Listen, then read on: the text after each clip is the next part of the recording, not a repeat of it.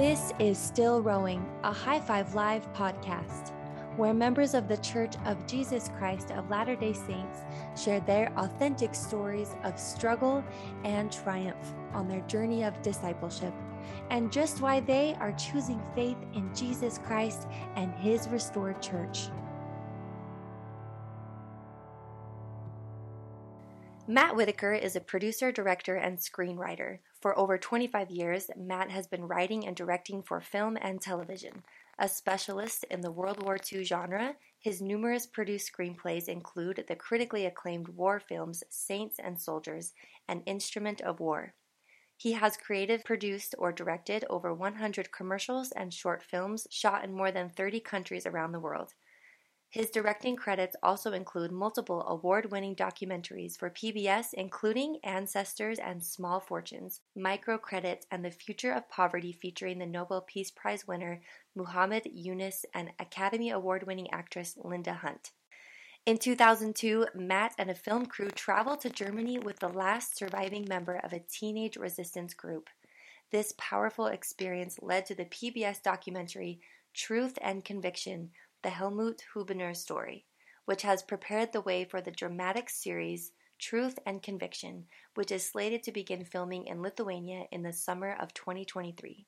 Now, Matt did not ask me to include the following piece. However, I am now passionate about this project to tell Helmut Hubener's story. So I wanted to include that similar to the production studios who brought us The Chosen, the Truth and Conviction series has partnered with Angel Studios, and you have an opportunity to be a part of its creation. So, to learn more about the Truth and Conviction series and even become involved in helping to get it made, you can go to angel.com/truth. Matt has been married to his beautiful wife, Nisia, for 32 years, and they have three children, and most importantly, an incredible first grandchild named Blair. Welcome to the Still Rowing podcast. I'm your host, Kim Stratford Gale. I'm grateful to be with you today, and I'm even more grateful to have our guest, the talented Matt Whitaker. Matt, thanks for being with me today. I'm so happy to be here, Kimberly. I know Matt and Nisia, they were actually, he was actually my bishop when I was first married. Shad and I were first married and we got to be in your board. Yeah. It was foundational. It was great. I mean, that was like eight years ago, but we still think of Matt and Nisia as dear friends, and it's very cool to get to talk to Matt about his amazing new project, which is uh, we which was alluded to in his bio um, about the story of Helmut. So today, I just want to preface this by saying that when Matt originally told me about this story, it's a sacred story. It's it's a true story, and it's about a young teenager who gave his life for truth.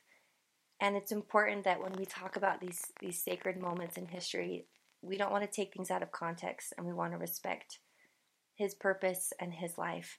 So we hope to do that and I hope Matt can share his story and that we can keep this story and keep its sacredness um, as we talk about it and as you share it with your friends and family because I know that this story isn't something you can keep to yourself. Immediately when I heard it, I wanted to share it with everybody, and I only knew a small taste of it. I only got a small taste of it, but um, it's beautiful to share. So, Matt, let's just jump right into this.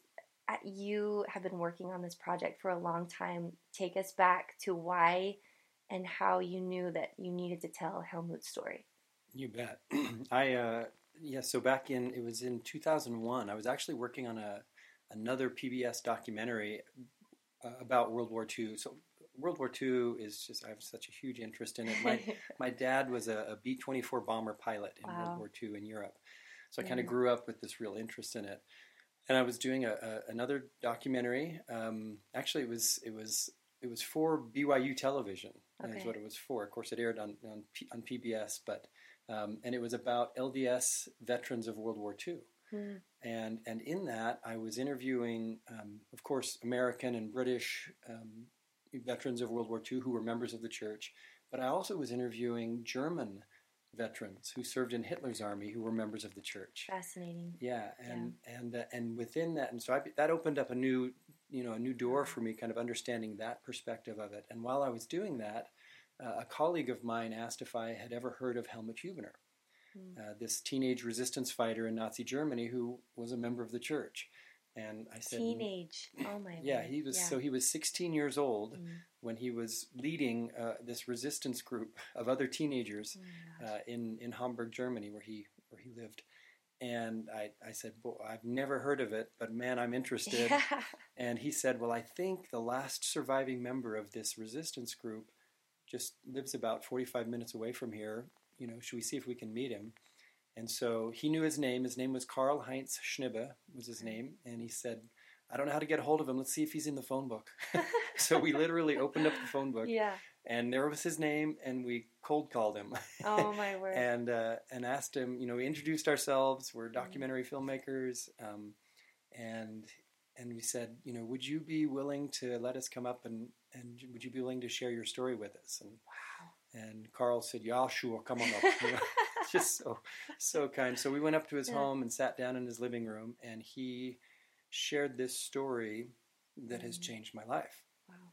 And I can remember walking out of his house that day, just saying to myself, "We have to tell this story. Yeah. have to make this." And so, and so we did. We we did initially a documentary. That's what I was doing at the time. Were documentary films. And so, uh, for PBS, we did a, a one-hour documentary, um, and and told that story, and it turned out great. And I thought, you know, okay, good. I've, I'm done. I've, I've Check. yes, I've, I've, I've finished and I've told this story, yeah. um, but it wouldn't let go of me. And it was Mm. actually during the, the process of making that documentary when I began to realize okay, this is a story that needs to get out past um, a, a PBS audience. Yeah. You know, that this is a story that, that changes people who hear it Mm. and that it needs to get to a much broader audience. And so um, I started writing the screenplay for a, a dramatic version, for a theatrical version of the film um, while I was just finishing up the documentary. So, so that was in 2001 Okay. when this started.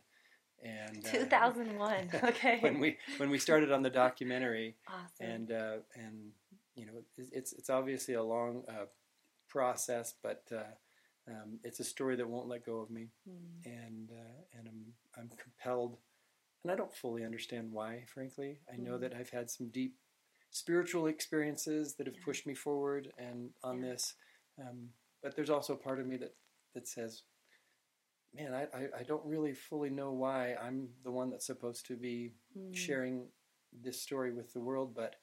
Um, I can't not do it, if that makes sense. Yeah, yeah. Well, I think something beautiful is sometimes words fail to describe how something impacts us, and your responsibility, or your responsibility here that you feel so personally, isn't that you know how this might affect people exactly, but you know that it can affect them in a positive way, and it's hard to explain, but how it touched your life, I feel that's what I hear from Yeah. you is this will touch so many lives in a beautiful and positive way. That's that's beautifully said. Yeah, and I actually really appreciate this venue being able to be on your podcast because uh, you know this is a film that's going to go out to the world, and and Mhm. although it has this beautiful tie to our faith, Yeah. um, it's not what the story's fully about. You know, it's a, Mm. it's a part of that story, Yeah. and, we, and we don't hide it or anything like that. But it's it's a much broader story that reaches a worldwide audience. So I spend a lot of time talking about this in a little bit different context as I'm meeting with Mm. With the executives in, in Hollywood or, or you know those kinds of things. I, I don't always feel um, that it's appropriate to delve into some of the more spiritual underpinnings Mm. of my connection to the story. Yeah. But I'm grateful to be able to do it. So I love being in this kind of you know I love being a guest on your podcast where we can explore some of those other elements that I don't get to a lot. I'm excited to get into that. So, what aspects of Helmut's story relate to faith and struggle, and sometimes the the wrestle that we have between differing opinions and thoughts and feelings? What parts of Helmut's story um, can we talk about that might be applicable to our listeners and to this audience of faith of, of, of members of the Church of Jesus Christ?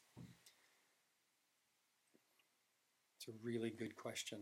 Um, it might be helpful for me to give a little bit of context of Let's do it. of what of what Helmut did. Yeah. You know, Yeah. kind of who he was and what he did. Buckle up, everyone. This is, you're just going to want to see it now. I'm just excited. This is so great. um, Uh, so Helmut was born and raised mm. in in Hamburg, Germany, in mm. Nazi Germany. So he was he was born in 25. Hitler came into power in 1933. So when Helmut about when he was getting baptized, um, is when is when Hitler was was coming into power. Yeah. Um, so he really kind of it's, it's you know it's it's kind of all he knew as yeah. a as a as a young child. You know was was was growing up in this in mm-hmm. Nazi Germany. Yeah. Um, as Hitler's power became more and more um, uh, pervasive yep. and encircling, and uh, um, and you know he he was part of the Hitler Youth, as all of his all of his friends were. You kind of had to be. You yeah. know, it really wasn't a choice. He was part of the Hitler Youth, but he was also on the Nazi Party fast track. And what I mean by that, he was a he was brilliant. He was a really, really bright young man. Mm. Loved studies. From what we know, he wasn't really heavily involved in athletics or those kinds of things, but yeah. man, he loved uh, politics. He loved to study. Wow. he, he loved literature um, and those kinds of things. And he actually, so when he was 16, he got a job working for the Nazi government in the city hall at at uh, in Hamburg mm-hmm. there. Um, you know, very, very young to, to have that kind of a, a, a position, but there he was.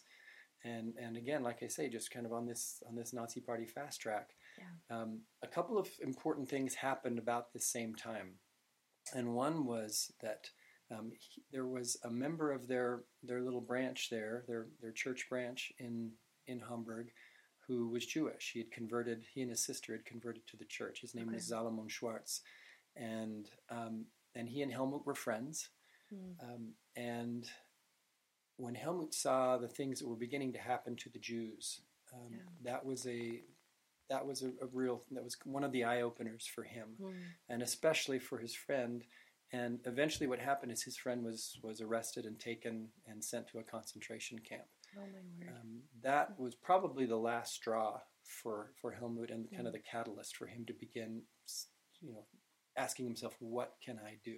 Mm. Um, the other thing that happened is his older brother was a German soldier fighting in France, and when he came home on leave once, he brought, he smuggled home his older brother smuggled home a shortwave radio, wow. which was highly illegal in Nazi Germany. Right. Um, and it actually he brought it home and it didn't work, but Helmut, being Helmut, took it apart and fixed it. Of course he did. repaired it and started listening to uh, stations that nobody else in Germany could, could get unless they had a shortwave radio. Right. And he started listening to the BBC from that was broadcasting in the German language, and it was during the war, and so they were broadcasting mm. what was really happening on the battlefronts, what was really happening in Nazi Germany, as opposed to what everybody else was getting on what they called the the only radio you could legally have in Nazi yeah. Germany was the People's Radio. Right. And right. so people were hearing what Hitler wanted them to hear. Absolutely. Um, and Helmut was starting to hear the truth. And it just resonated with him. And so that happening and mm. his friend, his Jewish friend, being taken and arrested and, and taken away, yeah. those things kind of all came together. And he was the, in, in his little LDS branch, he was the branch secretary. And so mm-hmm. his one of his jobs was to type letters to the, the soldiers that were serving from their branch in the German army. And so he borrowed the typewriter, took it home, and on that same typewriter began typing up anti-Hitler, anti-Nazi flyers and wow. leaflets, and typing them up and then sneaking out by himself at first and putting them up on the streets and putting them in phone booths and, and oh dropping them in mailboxes and those kinds of things. And then soon he recruited his two best friends from church. Yeah. You know, um, Karl Heinz Schnibbe, who he I had spoke the, with. Yeah, who I had the chance of actually becoming dear friends with. Wow. And and also their other friend Rudi Wobbe was his name. Mm.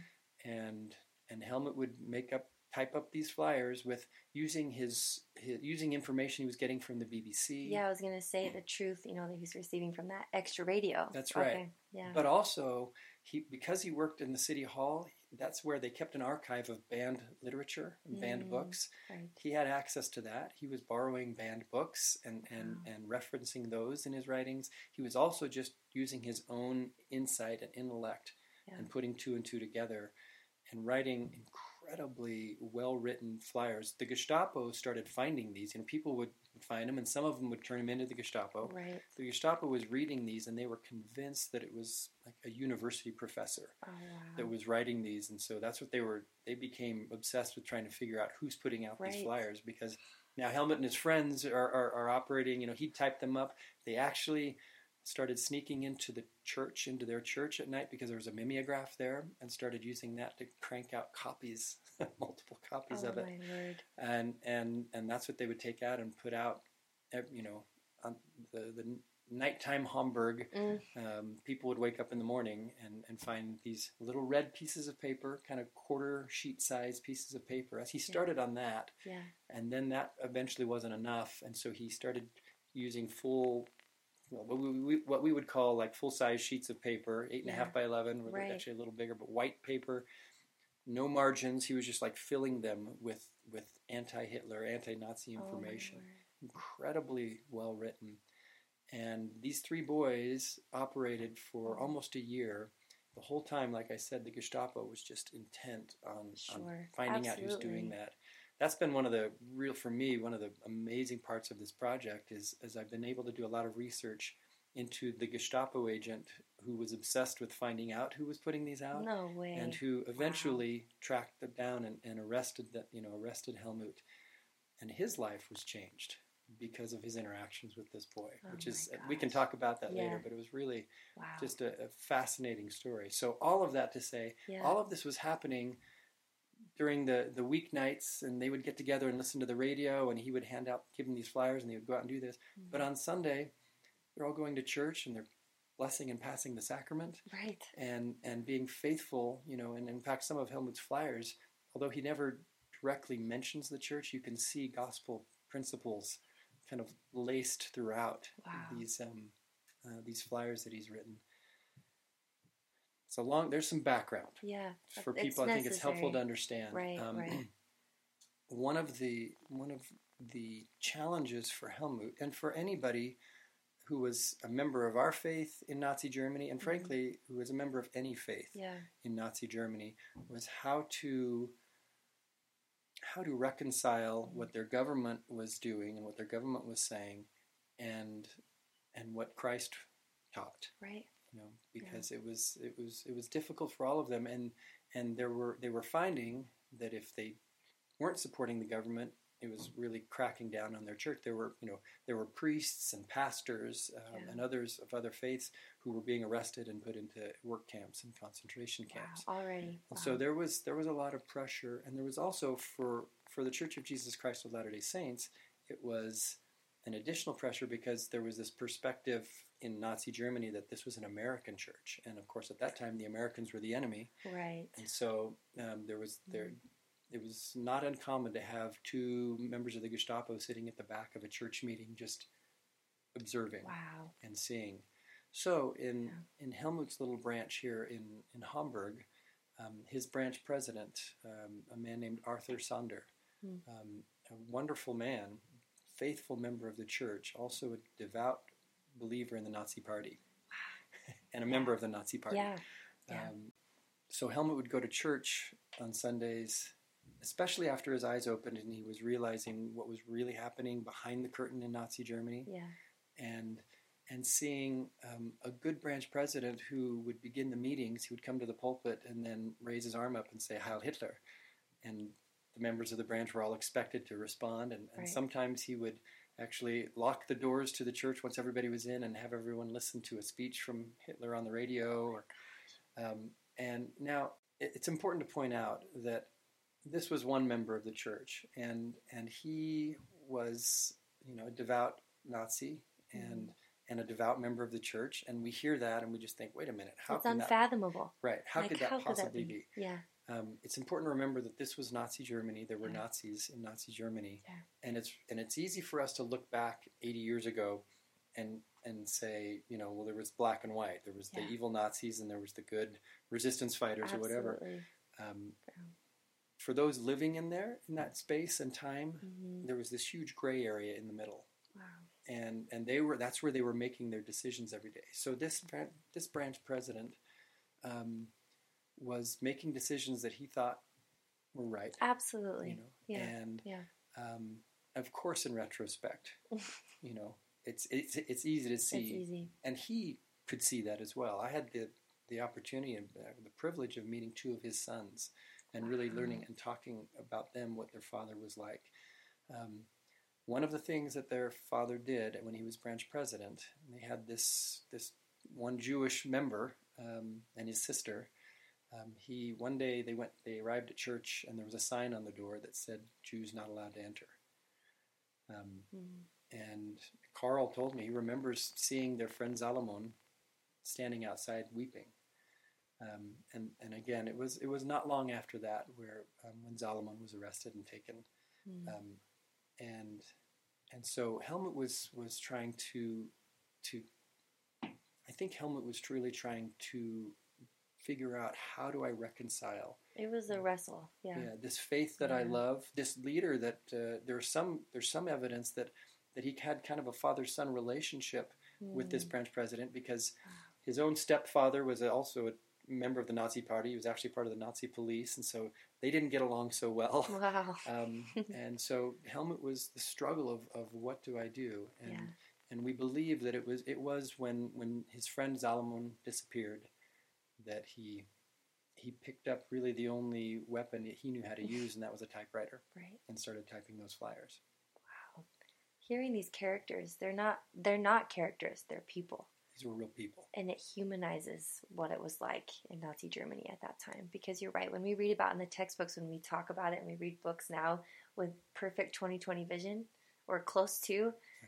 it's hard to have compassion for these people, what they were going through. But I was really struck when you talked about Helmut was getting baptized the time that Hitler was rising to power, 1932, right? And that it strikes me because put yourself in his shoes. You're you're getting baptized. You're eight years old. This is your if you're in the if you're in America, right? This is your president. This is just life as you know it, life as you know it, and for their parents as well.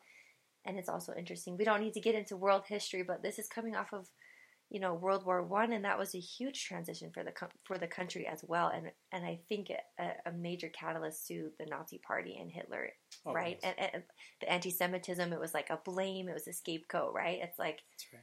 There's so much to this story, and hearing these people, and you know all of their names, which is beautiful, and you know the names of the people who are in it. You don't know that you're not talking about people who are American soldiers or British soldiers who are over there. You're talking about Germans who were there in their lives, and I think that's what's so important about this story. Just like you're saying, wow, Yeah, no, it's to to it's it's one of the blessings of my life yeah, to have been able to meet and become close friends with Karl yeah, Karl Heinz Schnibbe. Yeah. You know, he was a resistance fighter. He was captured and tortured by the Gestapo. He was held in prison camps and in work camps. You know, uh, to to to talk to um, these these women who were teenage girls with those boys who knew them. And um, I talked to a woman who was the last person that we know who saw Salomon Schwartz alive. She was she Mm. shares this experience of standing in a train station after he had disappeared and no one knew where what happened to him and seeing this train slowly go through the station and she saw him in the window standing with a lot of other Jews and he had a the Jewish star on his sleeve and and she said she just screamed out his name Yeah. And that's the last time she saw him or anybody that we know, you know saw him um, probably on his way to Auschwitz yeah, at that point so right.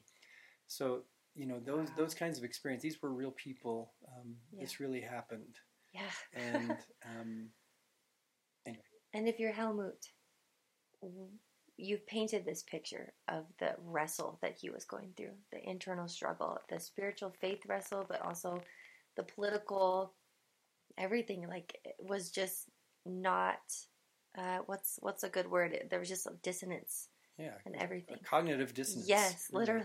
I mean we talk about that we hear that that phrase Yeah. more today and, and I think it's actually an important phrase because Yeah. I think it's important um, that that we recognize that cognitive dissonance when it comes to our Mm. faith Mm. um, is is an important thing to to recognize and accept Mm. Yeah. and and deal with you know and so if we can look at a story like like Helmut's boy talk about cognitive dissonance right. um, we know that he loved the gospel this as Yeah. even as a teenager he loved the gospel hmm he loved going to church Um, and Passing the sacrament. he like, lo- yeah, exactly. That Yeah. this was all a part of his life, Yeah. and and by all accounts, he had g- great affection for his branch president, hmm but was struggling with how do I deal with with this what this man is doing. And I Yeah. you know, it may be Yeah.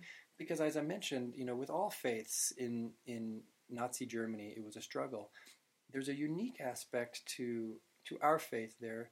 Um, particularly because of the 12th article of faith. We, Right. we believe in being subject to kings, if I can get this right, kings, presidents, rulers, magistrates, uh, in obeying and honoring and sustaining the law. Perfect. Um, and and so for Wow. for a lot of members of the church, that was like, okay, well, that's what we need to do. Then we Yeah. need to. We're supposed to honor and sustain Yeah. our our elect, duly elected leader, which Hitler was. He was elected. yeah. Now there's some you know nuance to that as well, Wow. but uh, but he was elected, and so many many members of the church felt that that was their reason that they needed to to support him. Wow. 12th article of faith. I think it's interesting that when we talk about this, so Matt and I discussed uh, how do, how do we talk about Helmut's story respectfully and especially in, in this lens of faith. It's easy to look at this story and to at like at the onset you see its complexity. That cognitive dissonance of the 12th article of faith, Nazism, his everything, right?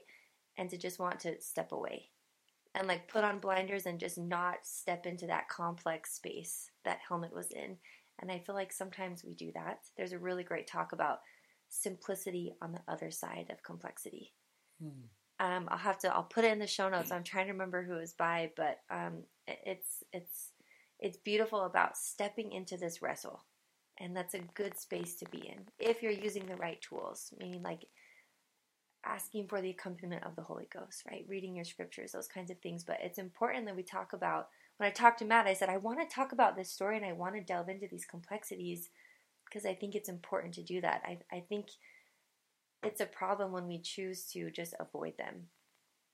Because then when it happens to us we're not prepared or or we're we're blindsided or we're really thrown and, and i think that leads to a lot of crisis of faith is not stepping into these complexities. So matt like talk us through your perspective or maybe what I, we can't say what helmut's perspective was right? But how how do you start to slowly reconcile or how did helmut reconcile it? Or what's what's your take on working through that cognitive dissonance with the 12 article of faith and with um, needing to sustain church leaders and also obey like the 12th article of faith and, and also support your government leaders was that a loaded question It's it's, it's take a any part of that That's right. It's a great question, and, and, and let's unpack it. yeah unpack Um, it one step at a time That's that's right. Um, I, I think back to when I was a, a missionary. I served a mission in France, Mm.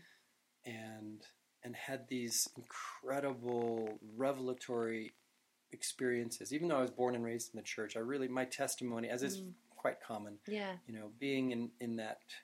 Um, pressure cooker, Yeah, spiritual pressure that's a cooker of, a, of a mission yeah uh, you know, you you, I received experiences and and uh, personal testimonies of things that were just life changing and still are. yeah But in retrospect, I can look back and see that it was a a deep but simple testimony Mm. that I had, and and and if I can say it this way, probably lacked some nuance.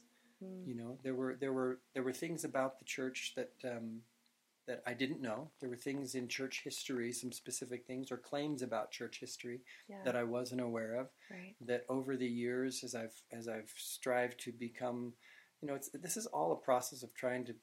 It's that it's that primary hymn. I'm trying to be like Jesus, right yeah and and emphasis on the word trying. trying trying real You hard know, that's, Yeah. that's that's the that's the part. And so, but in that process, I've you know I've I've become aware of of things that have made me say, well, wait a minute, that doesn't fit into this this testimony that I had when I was 19. right So how do I what do I do with that? You know, um, and I can rem- I can remember as a I was in my 30s, I was already Mhm. married with children, and and reading some things about Joseph Smith hmm that um, that I hadn't heard before and that really bothered me. Mm. And and at first I kind of did maybe what you were talking about. It's kind of like I'm just going to push that aside because I don't um, I don't understand that, and I just I don't I don't kind of kind of I don't want to think about it. Yeah. You know. Yeah. Um, I was actually on as I was going through that. I was on a business trip back east, and and one night I went uh, ran into a, a, someone. I met someone at the hotel I was staying at, and we just kind of started chatting. And hey, where are you from? I said Utah. Oh, are you Mormon? You know that comes up very quickly. of course. Yeah. And yes, I said you know, and and and he said, and he went right to this this question about Joseph Smith that I had just learned about maybe a week or two before. Wow. And he said, how do you deal with that? Yeah.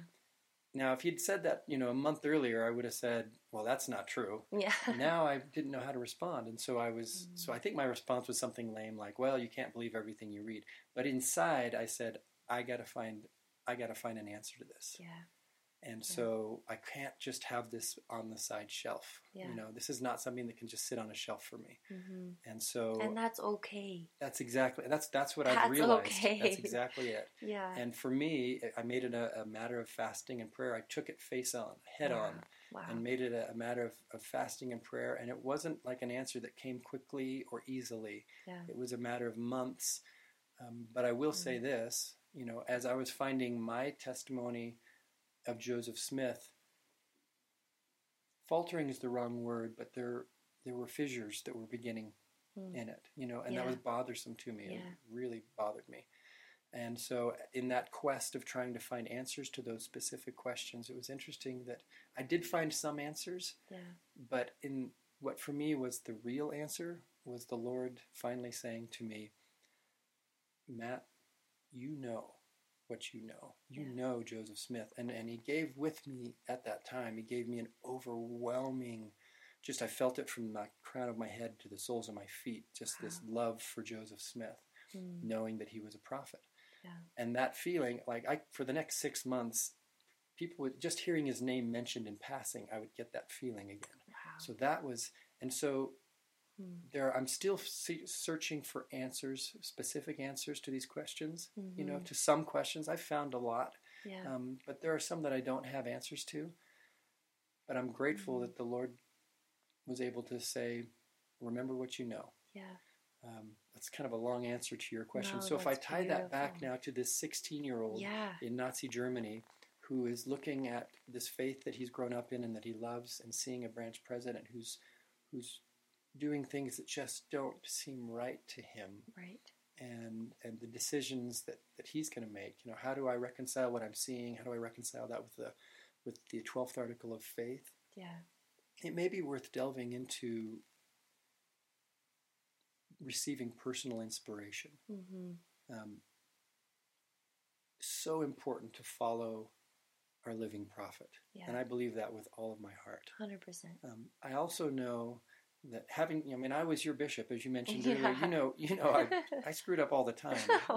you know, um, and I have a better perspective now on those who are called to lead. right. Um, none of us like tried and asked for that calling. None of us, Mhm. you know, ran for office or Right. anything like that. Somebody else asked us to do it, and Mhm. we gulped and said yes. Yeah. And and in our imperfections, we we do the best we can. And so, and that applies to every Relief Society president, every bishop, every Yeah. apostle, Mm-hmm. every prophet Yeah. um, every General Relief Society president, every Mhm. primary teacher. Um, that applies to all of us in this faith of volunteers. Yeah. Of volunteers, absolutely. Um, and so I, I try to remember that Mhm. as, and and my experience is not nearly as stark or as as um, I would say dramatic as Helmut's was. I'm not living in Nazi Germany, Right. and I'm not seeing Risking your life, putting up, you know, anti pamphlets. That, yeah. That's right. Um, Right. But I, along with with all of us in our beautiful faith, Yeah. trying to navigate the questions that come Mm-hmm. and the doubts that come Mm-hmm. and and the the things that that don't seem to make sense to me, Yeah. um, without throwing out all that is so good that you know. and yeah. that I know. That's Yeah. right. Yeah I had that's Beautifully well said. Thank you. I had a stake president and his wife, and, and she shared with us that when she has questions, it's easy to put that question on or a doubt, right, and just put it right in front of you. So you can't go anywhere. So if you if you visualize this question as a box and you put it in front of you, and you can't move forward. But as we learned from Elder Uchtdorf, he gives a great talk about moving forward, and what gives us balance is forward momentum. So what you just described is similar to what Elder Uchtdorf and my stake president and his wife talk about, which is get that box. Don't toss it you don't have to toss it and just be blind, right? Just put it to the side, but keep moving forward. Right. Just keep moving forward and trusting. And I love that you mentioned it was your seeking for question for answers to your question was filled with fasting and prayer. And we learn in the Book of Mormon about how how to receive personal revelation. There's lots of verses about that, and I love I love that I was actually just reading uh, in First Nephi, and Nephi's asking to see the vision that his father saw, and the one of the first things that the Spirit says is, "What desirest thou?" And I love that because I think what the Spirit, like what what I felt, this is just by Kim, right, guys? what I felt when I was reading that is that our the answers that we receive are limited by the questions that we have that we ask by the desires of our hearts, right? When the, when the Spirit is asking, What desirest thou? Is your desire faith in the Lord Jesus Christ first? And then is it let God prevail? And if that's your desire when you're truly seeking an answer, then I believe the answer comes line upon line, precept upon precept, right? But it's it's not instant and I love that you shared that there's still things that you don't have answers to and that's also okay but you hold on to what you know. You put that box to the side and it's with you, but you don't let it get in the way of your forward momentum. And you continue to just let your desire always be what's my desire? You know, Nephi answers and he says, Well, I have faith in Lord Jesus Christ. You know that I do, you know, and um and I think that goes to a broken heart, a broken heart and a contrite spirit, right? It's that it's that humility of like I just desire to know what what you can share with me, right? What I'm ready for. Right. I I, I love that, and I love that. along with we have these as we have these questions and doubts, um, we can set them to the side, but it doesn't mean it's not like we're putting on blinders. No, you know? it's just uh, you know maybe you're carrying them. Yeah, right? I think I, I, maybe that's a yeah. that's an apt analogy there. Is, yeah. is we're we're carrying them them with us, mm-hmm. and I know that for uh, a lot of wonderful members of the church, sometimes carrying them it, it gets heavier mm. and heavier. And um, if I can just say, um, because you know I have dear family members who are stepping away from the church. Yeah um, and uh, and loved ones and, and, dear friends. A mission companion who we were he was the most amazing mission companion, um, and has been a, a bishop a couple elect. times, yeah, yeah. And, and, has stepped away from the church. And so I know that that, and he's still obviously still such a good man. Yeah. Um, when I when I talk to to these wonderful souls who are who are you know afraid that they are losing their testimonies or stepping away um, first of all, I think it's really important that we not pass any kind of judgment on them right. and where they're at and their decision. The, they too yeah. are going to receive personal inspiration and revelation. Yeah. What I do try and share with them is almost in a pleading way to say just to consider mm. how much we need their perspective and their questions and their voice inside the church. Sometimes I think mm. that that their their perspective uh, will, is what the church needs, and right. it needs it from the inside. Right. Again, I understand That's that sometimes beautiful. they they reach a point where, for now, it's not possible for them. You know, for their own mental health Yeah. and well being, Yeah. that they need to step away, and I respect that. I Mhm. really do. Yeah. But if they can find a way Mm. to be that be that voice from within the church, Yeah. um, that uh, that I think I think the Lord wants. I think the Lord wants that those voices, of course, voices of kindness and respect and everything, but also Yeah. that perfect balance of grace and truth of saying what needs to be said. Yeah. You know, that's Yeah. eliminating contention, but still, we're not asking you to not have those questions. That's right. Yeah. There's Yeah. a there's a scene that there's a scene that I wrote uh, into the script, and I don't know that this ever happened, but um, where um, after Helmut is a resistance fighter Mm. secretly, but you know goes to church and has this good relationship with the branch president, Yeah. who doesn't know what this kid is doing at Ah, night. Yeah. Um, but he's been asked to give a talk in church, and and his remarks are about how the Savior was described as being filled with grace and truth. Mm. And you know, we're all familiar with that phrase, but it Yeah. means a lot to me, and I and I wonder if it meant a lot to someone like Helmut Hubner. He was filled with grace. He was kind. He was gentle. He was loving, but he was also filled with truth. He said what needed to be said. Yeah. He spoke things. He said things that were hard to hear uh, for people, Yeah. and and I and and so I think that that's that's an important part of our of all of our faith journeys Yeah. Yeah. to be able to strive to be like the Savior, to be filled with grace and truth. Right. Right. Well, Helmut was passing the sacrament. This Yeah. is that's that's real. That's facts, right? Like Yeah. he's he's serving in the kingdom of God still. He's not stepping away fully. And somehow he found the resolve to still follow Jesus Christ. Because probably because, again, we're speculating a lot here, but I just have to imagine that someone in his position dealing with so much cognitive dissonance uh, and and pulling from different sides that are so important in your life, he Helmut had a relationship with Jesus Christ. And I think that's powerful. Like if you really think about that, having a relationship with someone means that you've served them, you've spent time with them, you've prayed with them, you've loved them, right? You've asked questions, oh God, like why this, right? Like a relationship is think of your your intimate relationships with your maybe your spouse or your family or close friends. It's it's a relationship and I think maybe that's how you do it. You have a relationship with Jesus Christ while you're going through this wrestle and while you're asking these deep and sincere and difficult questions. You just keep your relationship with Jesus Christ at the forefront. And this reminds me of, you know, no spoilers, but Helmut's letter, one of the last things that he said. I was just thinking the same thing. Yeah. so yeah, on the the last day of his life, Yeah. uh, just before he was to be executed, Hmm. um, they granted him the. Uh, they, they said he could write three letters, and so he wrote a letter to his mother, Mhm. and he wrote a letter to his grandparents, and he wrote a letter to uh, another family that lived in the that attended the same branch with them, the Sommerfeld family, Okay. um, who were really kind of like second family for him.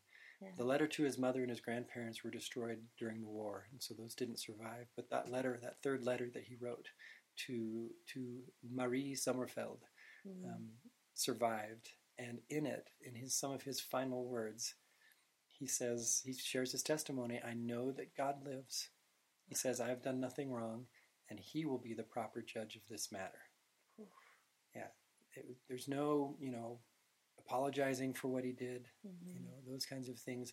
Whatever his cognitive dissonance was, you know, as he was deciding if he was going to speak out against the government, you know, Yeah. as he was gets deciding if he was going to stand up for what he was realizing was the truth. Yeah. Whatever those that phase that he went through of cognitive dissonance um, was gone when he was knew he was just hours away from from meeting his Savior, Wow. and uh, and so that's what he said. Is he shared his testimony, and then he said, um, "Until we meet again in that better place." And so It's Yeah. powerful. I actually had the privilege of meeting the their son, uh, Werner Sommerfeld, who was just a few years younger than Helmut, but was close friends with them. And so this letter to his mother Mm. was a treasure Yeah. in their family. Of course, yeah. What courage! Wow, what a guy! I want to meet him. So do so I. So do you. I'm sure not as badly as you do. wow. As we're listening to this story and hearing Helmut's conviction and also just his love, I just I can't believe it that in these letters there's no anger.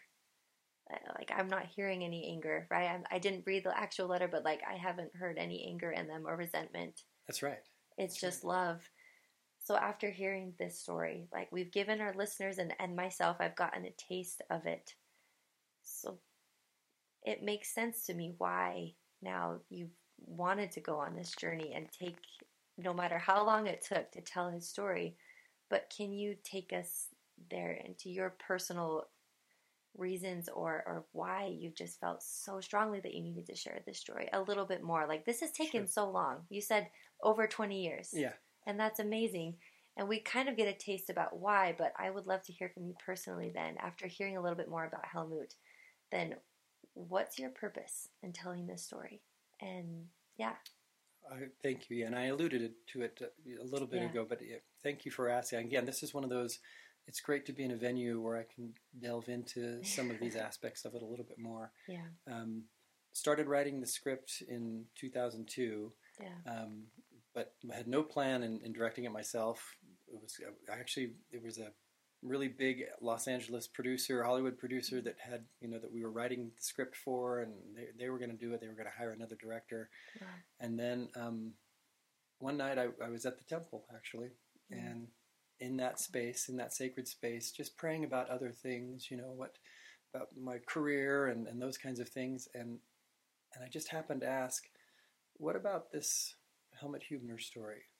Hmm. And then had one of those experiences that I don't have very often, but an overwhelmingly over overpowering experience where the Lord enlightened my mind and and and spoke to my soul and said, Matt, you need to be the one who directs this. You need to make this movie. And then for about the next 10 or 15 minutes gave me very clear directions on what I needed to do and what I shouldn't do Mm. and how to kind of focus my efforts to be to tell this story. I can remember being so grateful for that. You know, you have those Yeah. experiences. Like I say, I don't have those very often. i don't either I wish I did. I know, and Um, I always wish I had a pen with me when I did. exactly, exactly.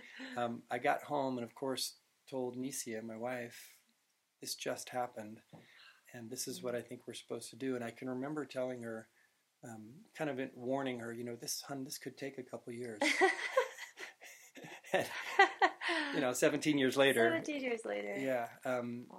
But I've I've learned that for me, Mhm. the Lord gives me those kinds of really really powerful experiences not very often, because He gives me those when He knows this is going to be a journey. Mm. And one of the things that my wife and I have have really learned, and frankly come to appreciate in this process, is that when the Lord directs us to do something, even though I wish it could just be okay, so this I know that I'm doing what the Lord wants me to do, so this is going to be a nice downhill path. This is going to be this we're doing what's right. You know, Yeah. we're doing what we're supposed to be doing, so this shouldn't be hard. yeah.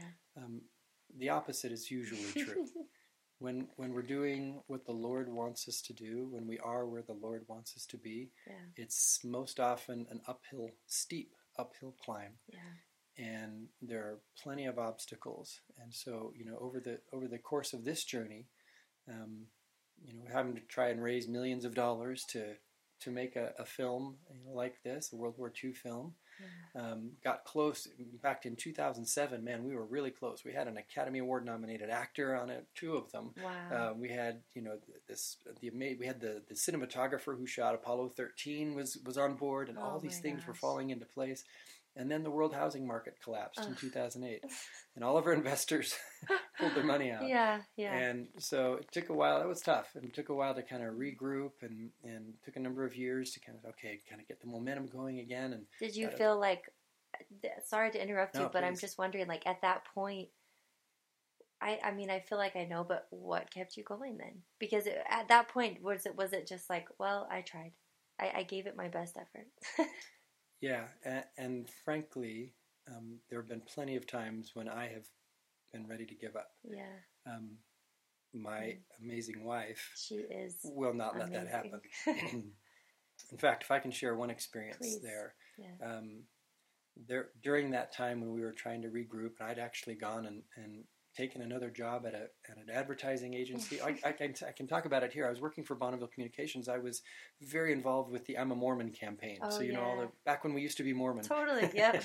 um, Back then. and, and and loving it. You know, it was just and there was this this stability and security in a job that I wasn't used to as a freelance filmmaker, and Yeah. and and that Nisia was able to enjoy and everything. And and while we were while I was there, you know, they had the the Huebner project. This World War II project was still kind of on a back burner, Yeah. but I was so focused on on that job and, and everything that it really wasn't progressing.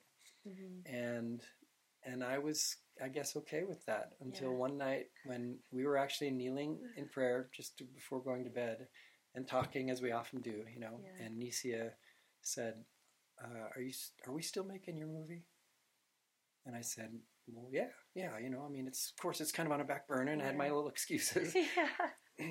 and she said, "Well, when? I mean, are we really doing this?" And and I said, "Well, you understand, hon, that if I really want to dive back into that, I'm going to have to quit my job, this Yeah. you know, well-paying job, Yeah. all this security, Stability. stability. Um, I would have to do that." Mm-hmm. She said, "Well, do you still feel like the Lord wants you to do this?" And I Mhm. said, "Yes, I do." hmm And she said, "Then what are we doing?" Wow. yeah. So it uh, it took me another year to have the courage to quit that job Wow. and the faith, but it was because of her. Yeah. Um, and so to ask, Mhm. why are we still doing this? Um, it's it's really helpful and perhaps crucial to find someone to lean on Yeah. when we're when we're ready to give up when Yeah. we're whatever that is ready ready to give up on what we feel like the lord has asked or what we know the lord has asked us to do or ready to give up on on our faith or whatever it is if we can find Mhm. that someone that we trust and that we love and just lean on them for a Mhm. while Mhm. you know as i continue to do frankly on a daily basis with Yeah. my sweet eternal companion She's amazing. Wow. I'm not surprised by that story at all. so we i quit that job that i loved Yeah. dived back in started getting momentum started getting investors again Yeah. and then um, covid hit and the whole industry Oof. film industry shut down and, Yeah. and our investors pulled back out again um, this time though yes i was disappointed it was it was you know Yeah. there was times I- started realizing oh this is what it means to feel like when you're depressed Yeah. i didn't really have Ah. a handle of that before Yeah. um, Yeah. But we kept moving forward, and it was in this period when we actually um, started meeting with Angel Studios. They're the, the the ones who do The Chosen. I don't know if you've seen The Chosen. Oh, or, are you kidding me? I'm a big fan of The Chosen.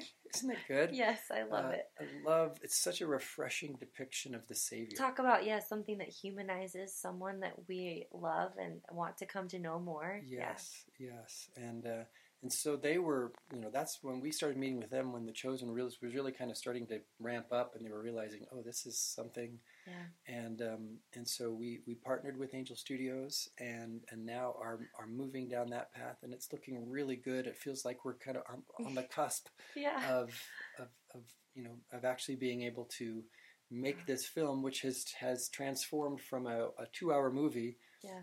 into a four part limited series wow.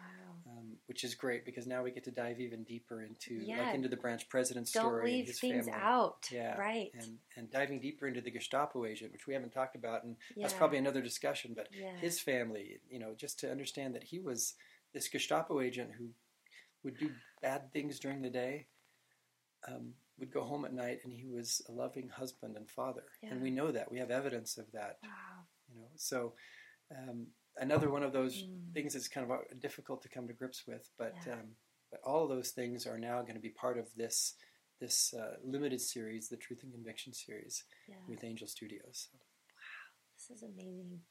Even just hearing you talk about it, I just am filled with even more compassion for people affected in that time and era. And not just the people that we typically think about and we should think about, like the Jews, right? The people who were hiding the Jews, like even just the German people themselves, but uh, people who were on in the Gestapo. Is that how you say it? When Gestapo, You yeah. say it, Gestapo. Oh, Yeah. Gestapo. Got There it. Y'all didn't know that you were going to learn how to say Gestapo. but, um, having more compassion for them and seeing their lives too. Wow. Yeah. Wow. it's it's a it's been an opportunity for me, and hopefully, as this as this series is released and and millions become exposed to this story, Mhm. it will be an opportunity for millions to take a step back and and through the lens of a story that took place in Nazi Germany with this brilliant young teenager who stood up for what was right come what may Mhm. you know that was one of the things that Mm. they grew up singing that hymn that we all are familiar with Yeah. do what is right let the consequence follow Yeah. and that's what they did Wow.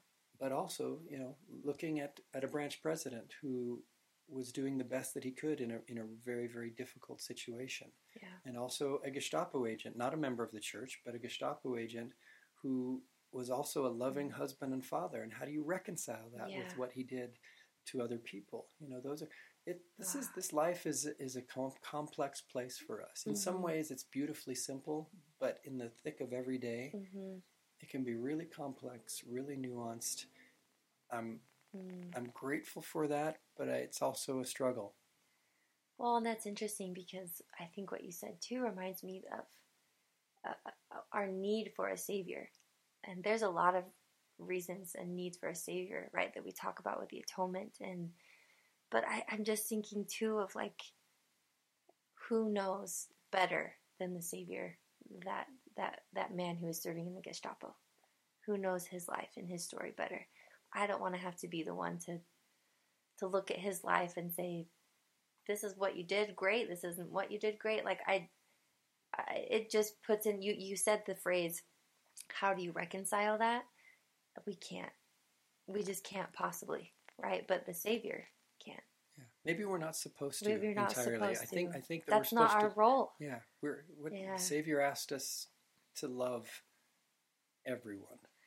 well and matt like when we were talking about this conversation before this recording you said something beautiful you said this story transcends fill in the blank politics uh, uh, Yeah, it I, it does. It's really it's been actually beautiful for me to see that people who who big supporters of our project, big Yeah. supporters of this story, come from very disparate parts of, of the political spectrum. We have people who are who are very far left who just see this is the story, this is my kind of story. People who are very far right who see this is my kind of story, and that's where I just think it's beautiful because it does. It's a story that transpe- that, that transcends party politics. Yeah. It's a it's a story that transcends, I think, an easy uh, reconciliation of what's right and Yes, what's wrong. oversimplifying. Yeah, That's right. yeah, That's right. yeah. And and I think uh, maybe that's why I resonate to, to that so much, to the Mm. story so much, is because I deal with that in my own life, yeah.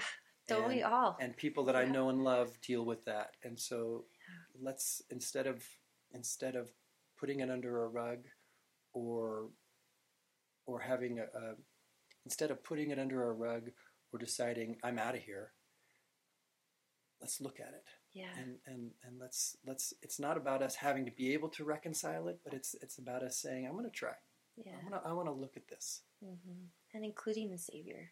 oh man Like, How like, like we're talking about all this complexity. Like, how can you without the savior? I was talking to a dear friend about this very thing.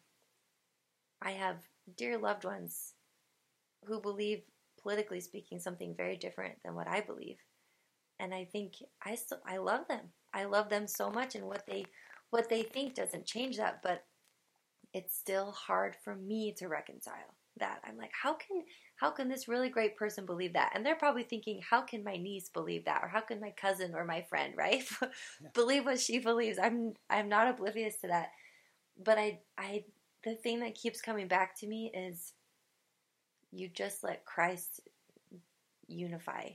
You it's like the Zion people. It's like you just have to let Christ be the unifying figure for all of this. And a phrase that has really helped me recently was Elder Cook talked about in General Conference. He said, The restoration of the gospel of Jesus Christ is a process, not an event. And someone else said that. I can't remember. president nelson said President that. Nelson Yeah. said that. Yeah. There. Thank Yeah. you. And he was quoting President Nelson in his talk. And I love that because I'm thinking we are all, our lives are a process. Our discipleship, like you talked about that about this in the beginning. Our faith and enduring, it's a process. It's a, it's a lifelong process, and I think so is the restoration of the gospel of Jesus Christ, and and creating a Zion people, and ultimately, we all are needing to just simply come together and have Christ as that center, right? And it's hard to not let all these other things, these political things, like pull us apart. But that's we can't let it. Yeah, that I, I obviously I well, I shouldn't say obviously. I, I heartily agree uh, with what with what you're saying, and and I'll harken back to something that I mentioned earlier. That my very favorite hymn or primary song is "I'm trying to be like Jesus." Yeah. If when Jesus is at the center of my daily decisions and efforts, yeah.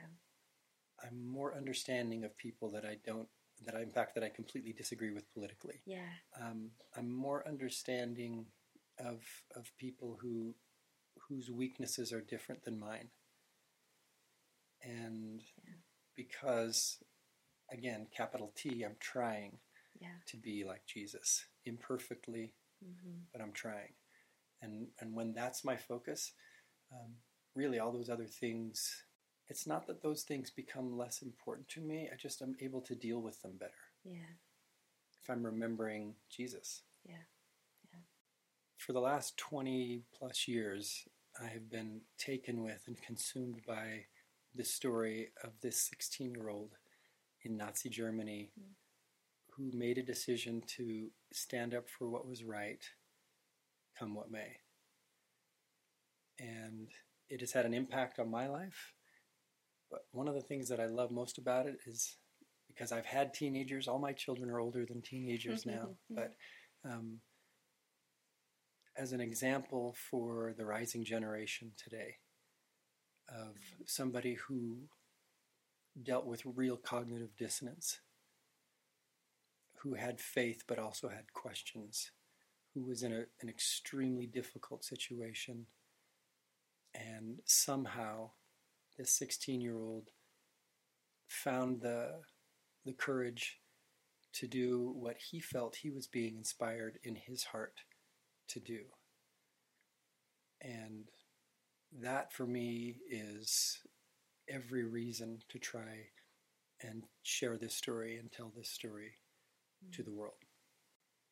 I've been deeply touched by hearing Helmut's story and your resolve to tell it. Thank you so much. Why are you still rowing, Matt, and choosing faith in Jesus Christ and His restored church? It's such a good question. First of all, I'm so grateful to be in the boat.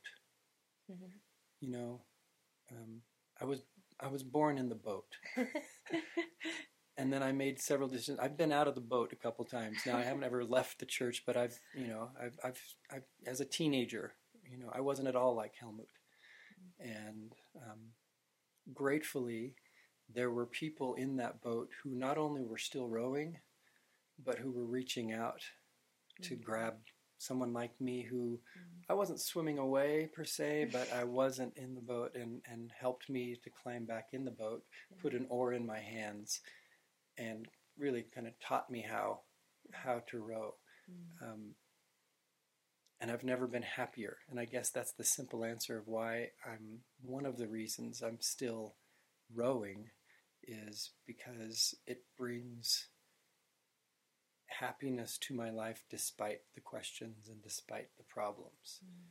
I'm happier when I'm rowing. But I also also want to add that this is a big boat. And we can keep rowing, but also sometimes we can let somebody else row and just rest our arms, but stay mm. in the boat. Mm.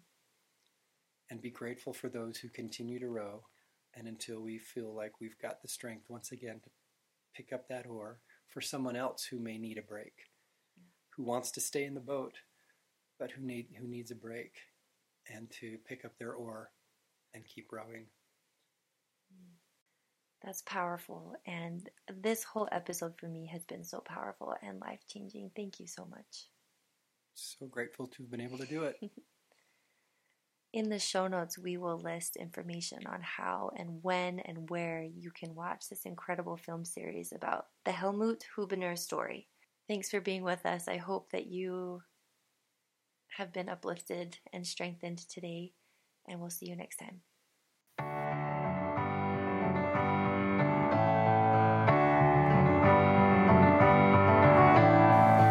For listening to this episode of Still Rowing, a High Five Live podcast. For updates on episode releases and additional motivation and resources, you can find us on Facebook at High Five Live. Also, if you enjoy this podcast, please give us a positive review on your podcast app and like us on the High Five Live Facebook page to help us spread the word. Thanks for listening.